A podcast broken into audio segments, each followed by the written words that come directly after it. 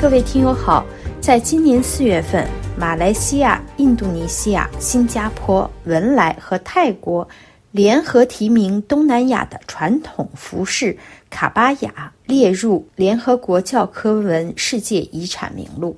在马来西亚的一家精品服装店里，缝纫女工精心地将花草图案绣在卡巴雅上。卡巴雅是几个世纪以来东南亚的女性一直穿着的一种优雅的紧身上衣。经营着创建已经近七十年家族企业的林小姐告诉法新社记者，在这个拥有众多民族的区域，卡巴雅是很特别的，因为每个女性都可以穿它。她还补充说，这不仅仅是一种文化。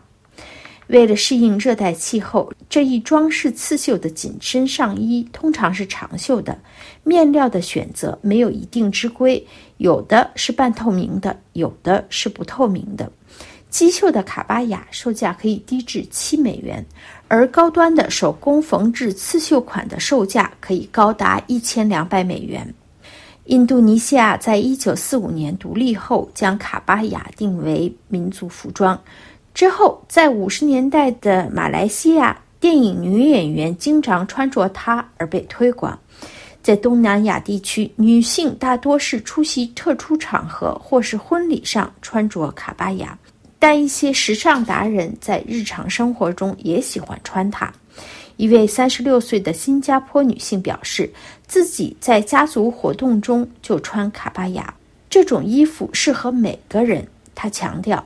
卡巴雅不仅仅适合老年人，还可以看到很多年轻人穿它。他还补充说，这种紧身上衣真的很能衬托女性的身材。在印度尼西亚，都市记者泰利二零一四年在度假的时候爱上了卡巴雅，开始穿着。度假回来后也没有脱下，每天都穿。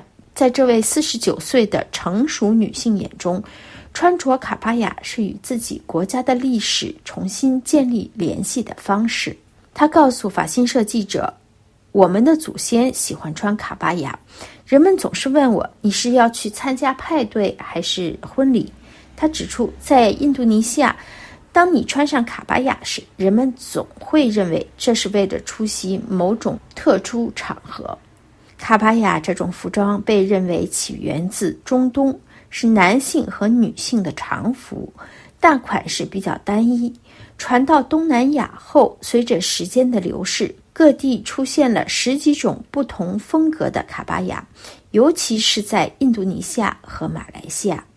新加坡国家遗产办公室主任表示，这种传统的女性服装随着时间的推移而演变。在向联合国教科文提交加入遗产名录申请的同时，遗产办公室还举办了一个专门介绍卡巴雅的展览。主任补充说，有一种文化和影响的融合，不同的社区创造了他们自己的卡巴雅。在印度教盛行的巴厘岛，制作卡巴雅使用的面料是蕾丝，并加上了腰带。在新加坡，装饰则通常是中国风格的刺绣。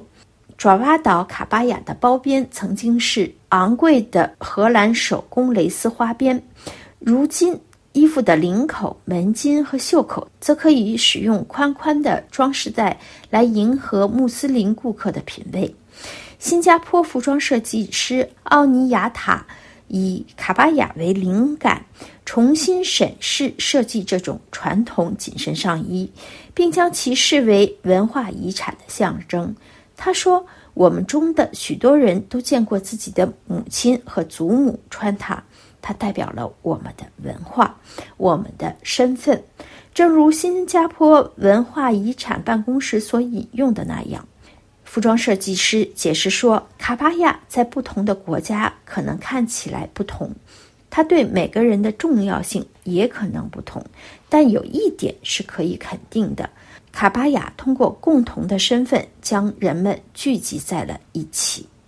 各位听友，以上您听到的是今天的文化遗产节目，介绍东南亚传统服装卡巴亚，申请加入世界遗产名录。本次节目由艾娃编播，感谢收听。